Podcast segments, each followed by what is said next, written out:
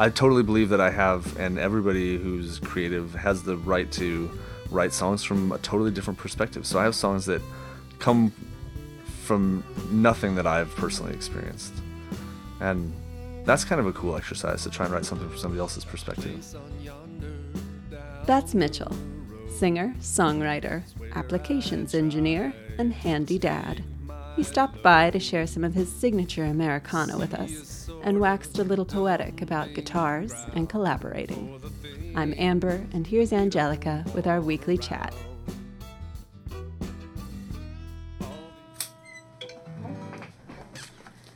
Okay, you all tuned? Yeah. Okay. Hi, Mitch. Hi, Angelica. Thanks for joining us on Chatty Crafties, a show where I celebrate my creative friends and get inspired by everyday art. We've been friends for like maybe a decade at this point. We trade sleepovers and play dates, and our kids are in a lot of extracurricular activities together. Um, so thank you for sitting down and you know talking. Well, thanks for about- having me. Yeah, my pleasure. So you're working on your first album. What is it called? Yeah, the album's called Forces of Nature, Follies of Man. Excellent. And what instruments do you play? I play a couple different guitars and I sing. Mm-hmm. That's all I'm playing on that on that record. Who else is on it?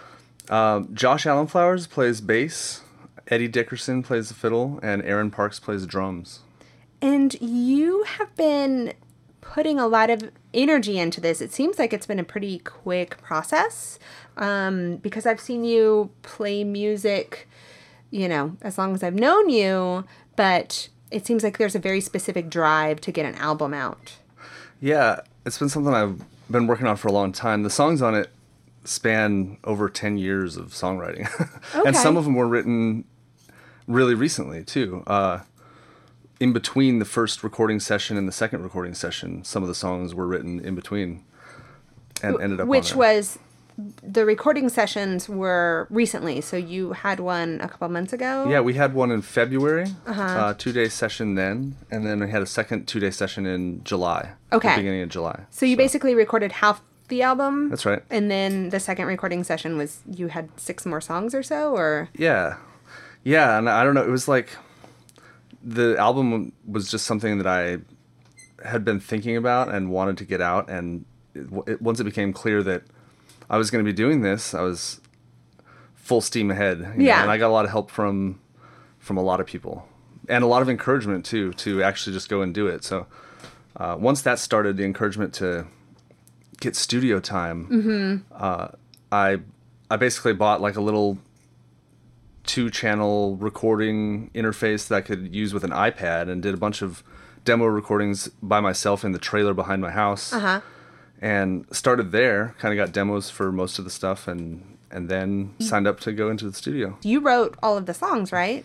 Yeah, I wrote all the songs, the lyrics and the guitar parts. And I didn't write parts for these for the other musicians. These guys are at the top of their game and they're they're sharp. So they pretty much just like came in and professionally made it Okay. made it complete with a band. Uh, we had, I think, one rehearsal for the first before the first session, and no rehearsals before the second session, and then just went in and did six songs each in two days. Holy Well, smokes.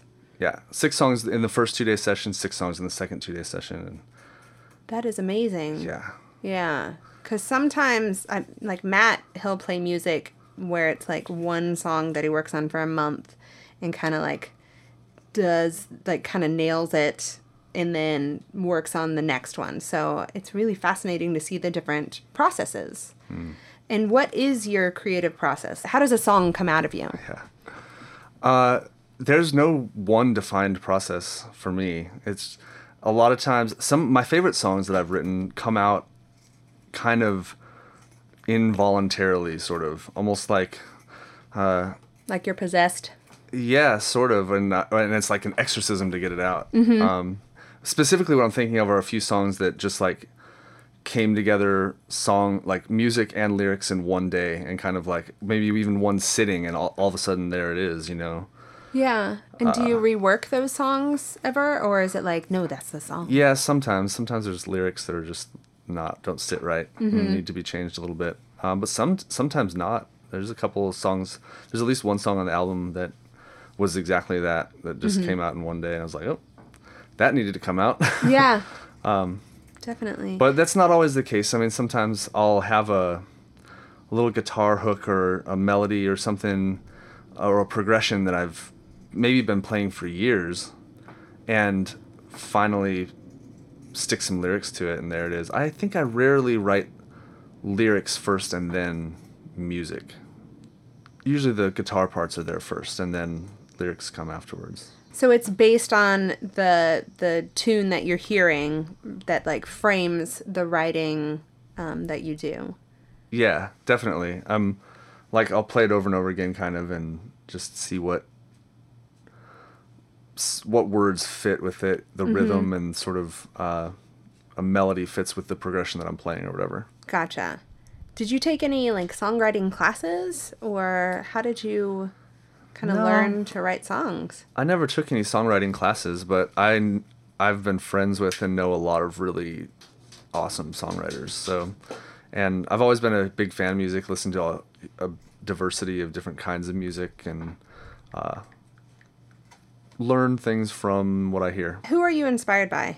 I'm really inspired by strong vocalists and people who use voice and harmony, vocal harmony, to empower their empower their music because it's one voice and then you start mixing two voices or more and it's it just adds so much emotion to to music. So bands like uh, Shovels and Rope are that's a that's one that recently I've well recently in the past year, few years, five years or whatever, have been inspired by for sure, particularly for vocals, but all sorts of you know, I, it's too much to list, but.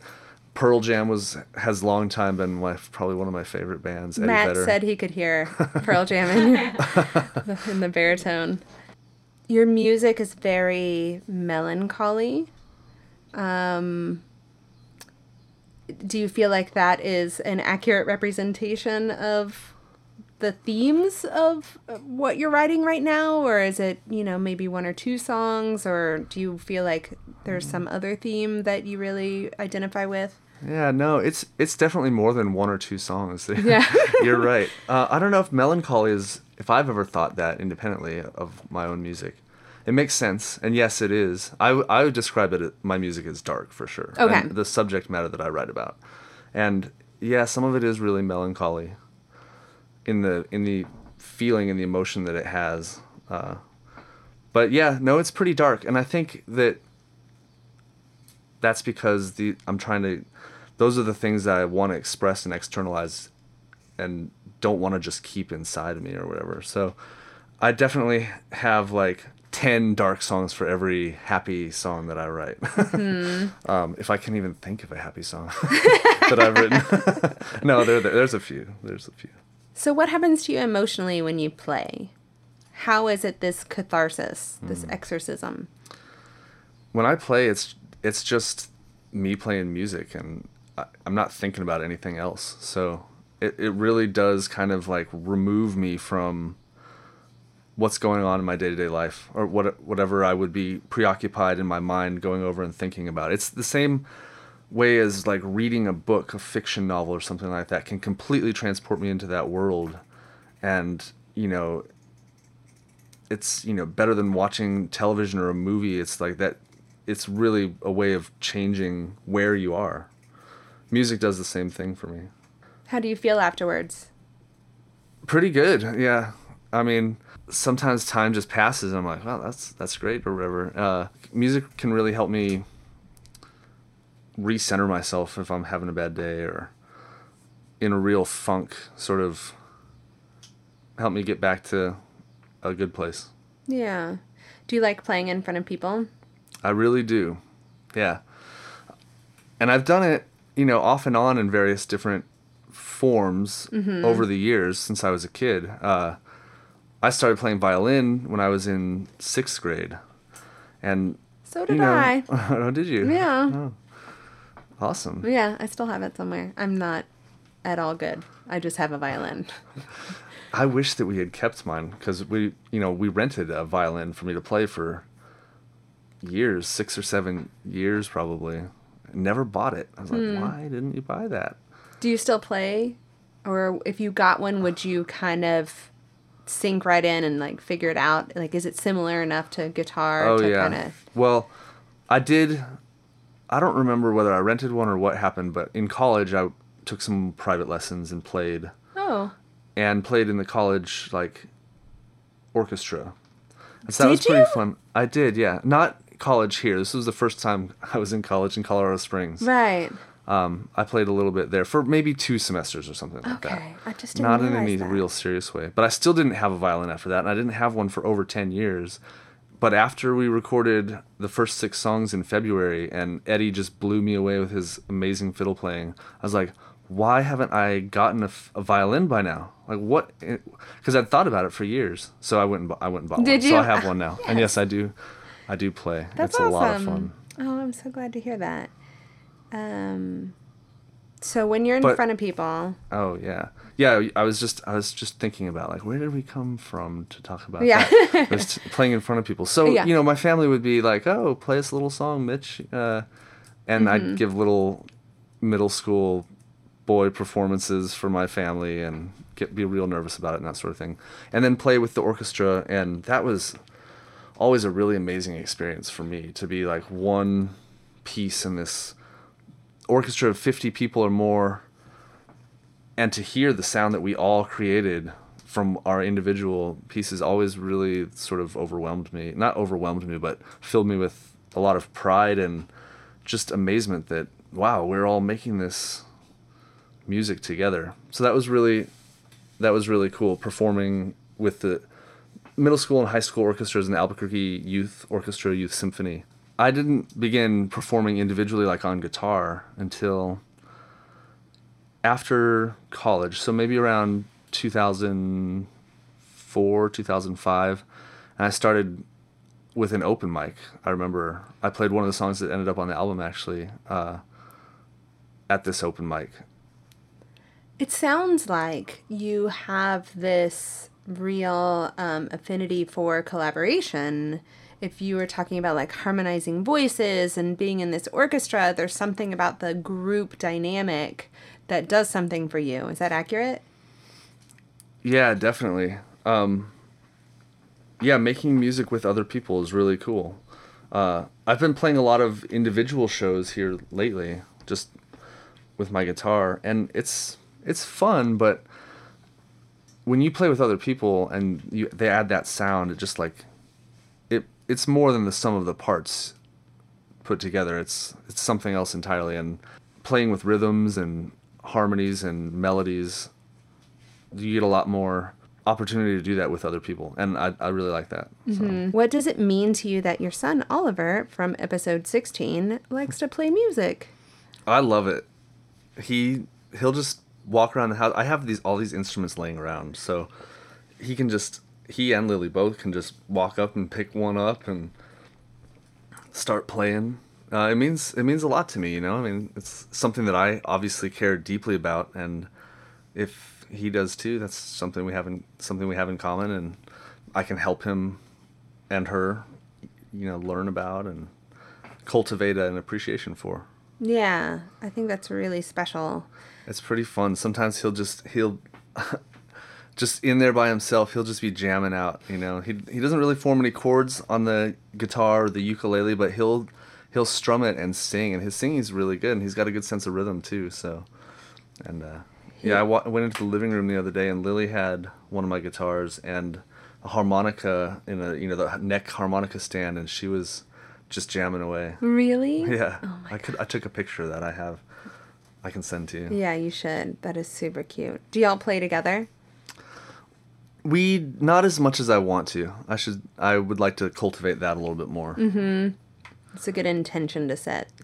They've been really asking me to buy them a violin too. They want, they Oh. want to play my violin, and I'm like, Don't you actually it." need one that's half as. No, I do let them touch it, but it's too big for them. They need a Oh, smaller gotcha. one. But they make violins in all sorts of different sizes. They make. I don't know what the smallest one is, but they they make them tiny. Yeah. Are any of your instruments kind of precious where you don't feel comfortable with them playing it? Or are you like, no, anything, touch it, get involved?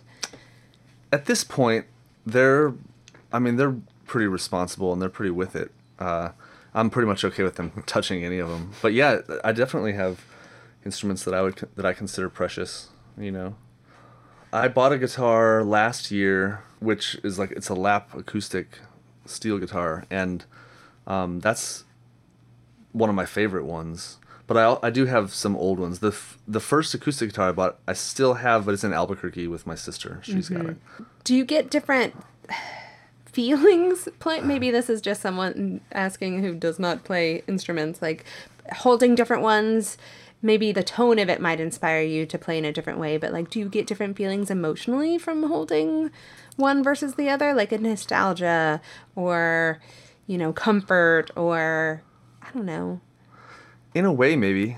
Uh, definitely, I appreciate the tone of different guitars.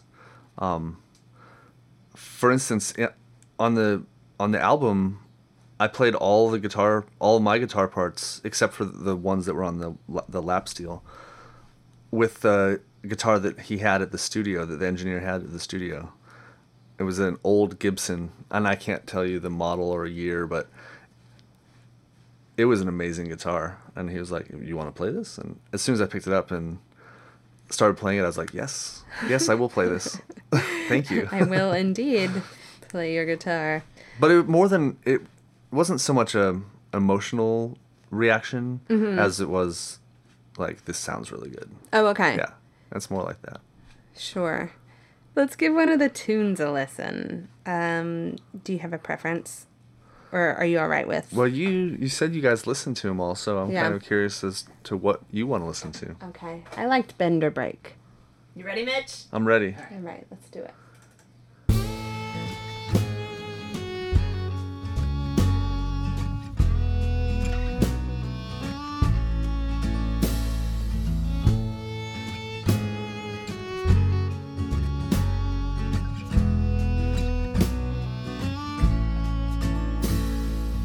Lucky to find love once in a lifetime, at least a love that can work. Most people try it, open their hearts. Many who try it get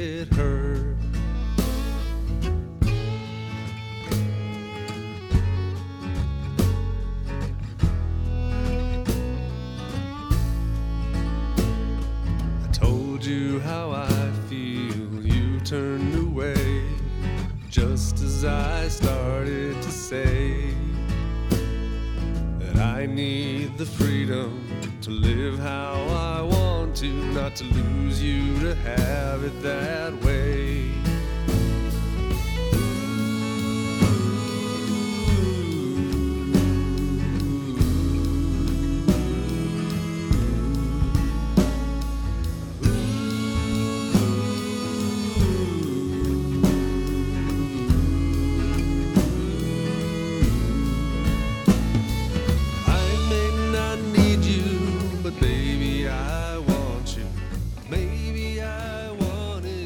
What made you choose that song to listen to?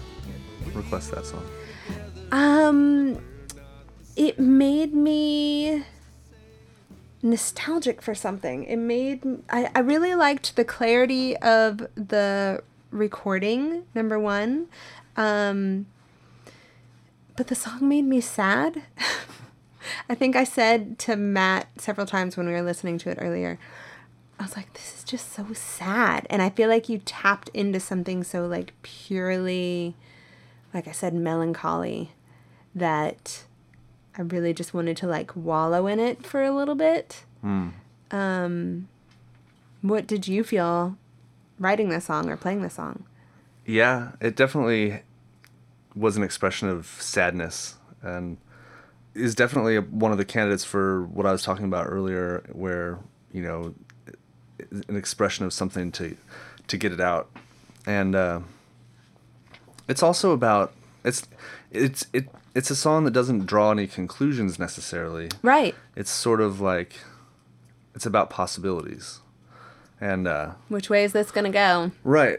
And it's about choices too, you know, you have to make choices in love and in life. And they can you know result in happy or sad outcomes and so that's sort of where i was going with it and i, I was intentional intentionally not trying to draw any conclusions with it just to be like here's something to think about mm-hmm. Mm-hmm. and to reflect on and something that comes from you know my own personal feelings but also s- something probably a lot of people can relate to you Yeah. know. Definitely. Um, how often do you practice? That's very dependent on what all is going on in my life, which is pretty busy because with two kids, as you know, Yeah. uh, there's a lot going on. I usually pick up the guitar and play something every day. Mm-hmm. Or the violin these days. So you'll kind of noodle around at home, and then you set aside time to do open mic still. Mm-hmm. And we saw you a couple weeks ago at Brentwood Social House, and it sounds like you have another show coming up. Yeah, I have another show at Brentwood Friday, August 31st from, uh, I think it's 7 to 9 p.m. And it's a very kid friendly place. Oh, They've got absolutely. snacks and coffee and stuff like that. They have a whole room dedicated to kids yes. and a whole backyard, outdoor backyard. play space. Yeah, so that's a really fun place to like come as a family and then listen to you play your tunes.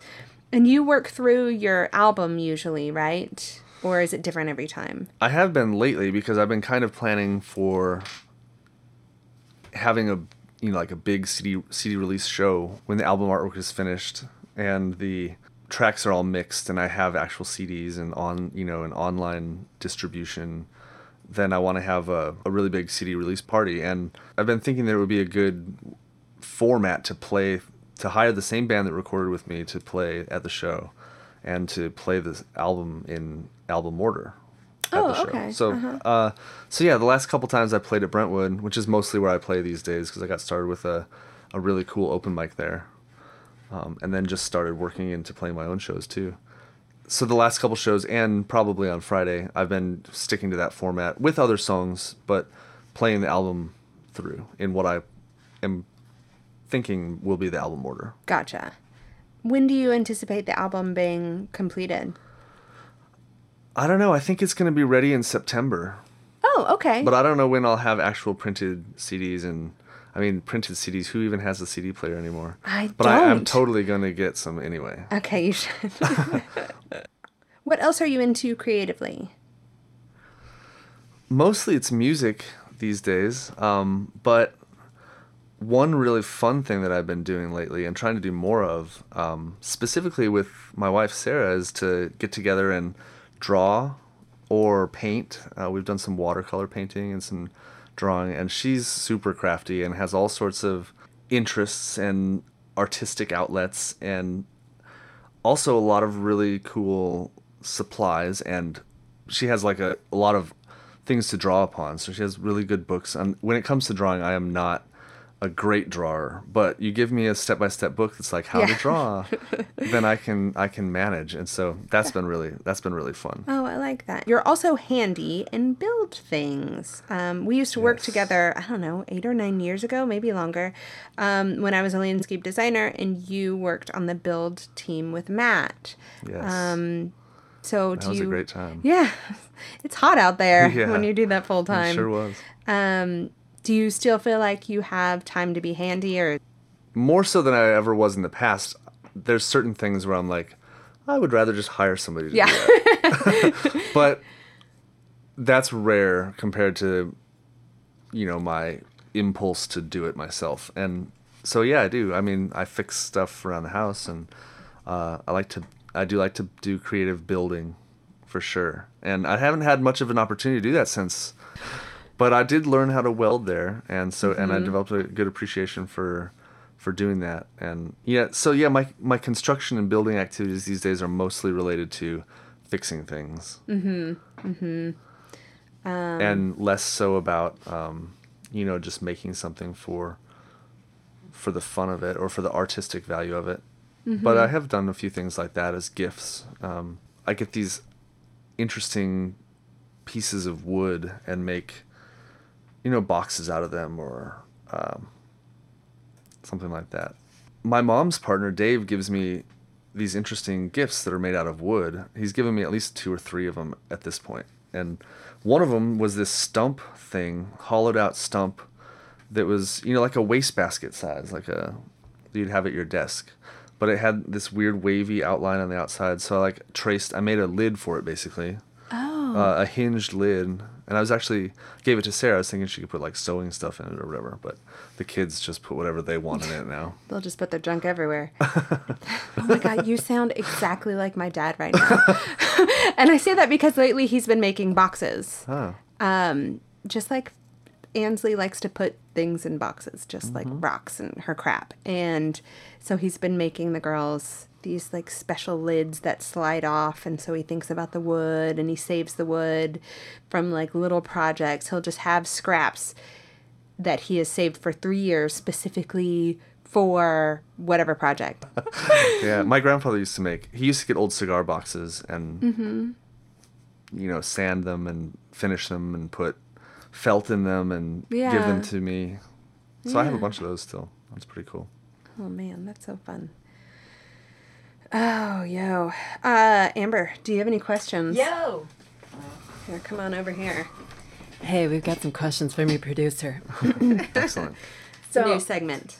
So I have some questions about like creative um, sticking points. So when you're marketing yourself, as you're going to start doing pretty heavily, um, how do you how does that make you feel as as an artist? Do you feel like it's easy that you can just say, "Hey, this this is the shit"? Like, do you believe in your in your work so much that you can say, "Oh yeah, here you go"? Is that is there some kind of conflict for you? handing your stuff to someone and saying like here you go you're gonna love it what's your what's the mitch pitch Yeah.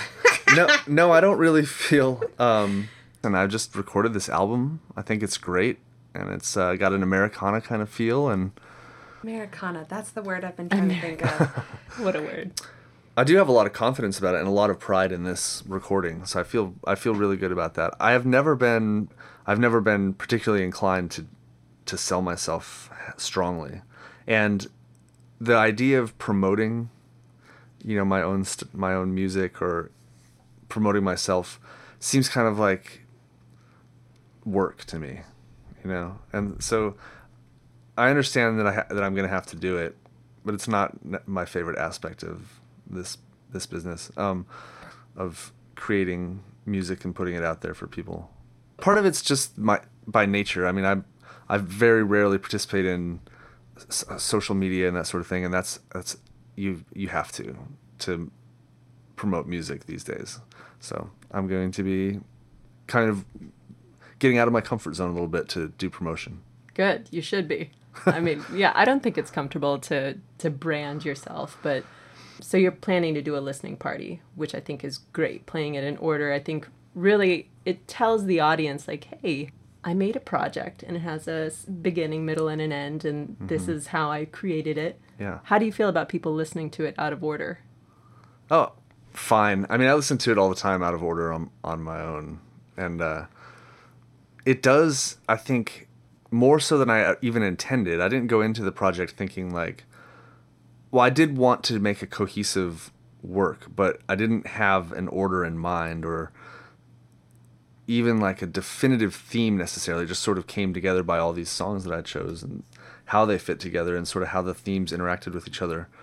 And there was the first song and the last song were once I listened to the rough tracks after we recorded them, they were immediately identifiable to me as the first and last songs for the album. There was no question about that for me. Um, the rest of them kind of just, you know, I, I spent a little bit of time thinking about how to intersperse them and that sort of thing. And so it it is a cohesive work and something that I feel feel like flows really well in the order that I'm gonna release it, but listening to it out of order is fine too because each song is also its own its own thing. Sure. So, Forces of Nature, Follies of Man, how did you arrive at that title? Originally, there was some songs that ended up that I ended up cutting, that, or not recording, that had a, a little bit more of like natural disaster, like natural forces, more actual forces of nature, sort of themes going on, and Follies of Man came about because a lot of these songs are very personal, very emotional, and about love, which is just riddled with folly uh, for probably uh, just about everybody. And so this, and love in and of itself in relationships and human interaction is both it's it both feels to me like a force of nature and and like I said folly you know and it's follies of people Yeah. Yeah, nicely put. I had a band with two brothers and myself who are still really good friends of mine. In fact, one of them just moved to Austin, and I've been playing some music with him, mostly playing violin with his original songs. Uh, so we had a band called Cape Town in Albuquerque, and I was sort of.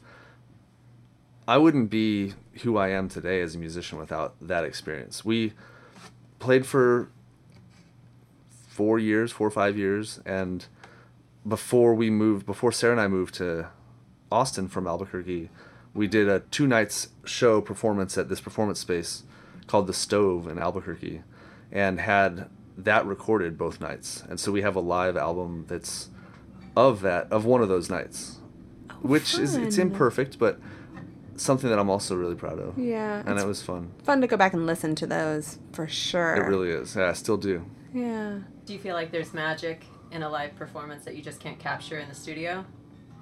Yeah, definitely. I mean, in a live performance, it is what you are playing at that moment, and you know you can't really like stop and fix anything. In in the studio, I know uh, eventually I would like to go into the studio someday and record another album in more of a live manner. There's one song on on this on this album, Forces of Nature, that uh we did basically do that all live in one take. I mean, we did multiple takes, but the song ends up being one take, with the exception of the vocals, which I overdubbed sec- afterward. But the all the instruments were recorded in one take on that. But all the rest of them were tracked, multi-tracked. Oh, okay. Do you have any uh, stuff that you've been working on, some progressions or something that are in your head at this moment that you want to churn out for us? Um.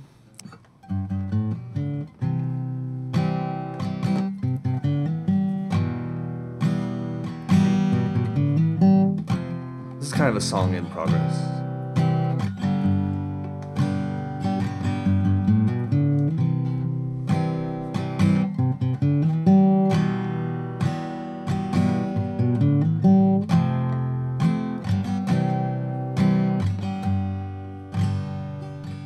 That's, that's pretty much all there is to that one for now.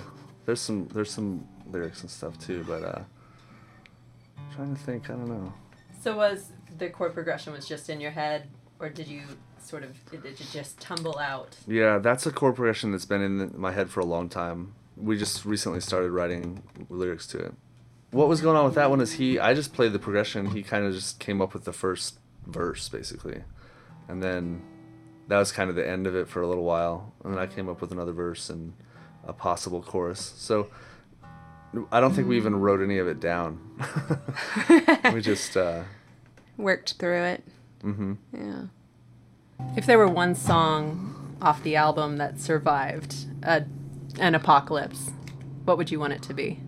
like like the studio hard drive crashed or something and only one of them Yeah. was backed up. um, wow, that's a tough. That's like a snapshot of you as an artist. yeah. That's a really hard question to answer, but um, I think probably meet me halfway. Is that your artistic title? That- oh, that was the trick. Um, I was trying to trick you into answering that. it that's so that's the last song on the album. Oh, okay. Probably like the most personal song. Um, the other one though, there was a toss up about was what I, that I was thinking of was um, "Hold Me Close," which is the first song. the first song and last song; those are both the, the two that I probably I would want one of those ones saved. Actually, about that, uh, what would you what did you call it? My Your Mitch pitch? no no not the Mitch pitch. The- we just got all Oh, sorts of What, the artistic identity? Yeah. I contacted you earlier this week and asked for help with this. Yes. I got a Cathartic. suggestion from a friend that sort of mulled around and I think might might work. Um, Hacksaw Poet.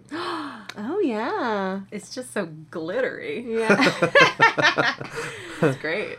that image of hacksaw poet it's rough rough around the edges and kind of you know it's got a little bit of violence to it and uh, i identify with it because you know i'm because i am a handyman and you know saws and tools are definitely part of it, a part of my life but also you know i'm not using language in any kind of pretty academic way. It's just kind of like a. It's a little bit more rough. And uh,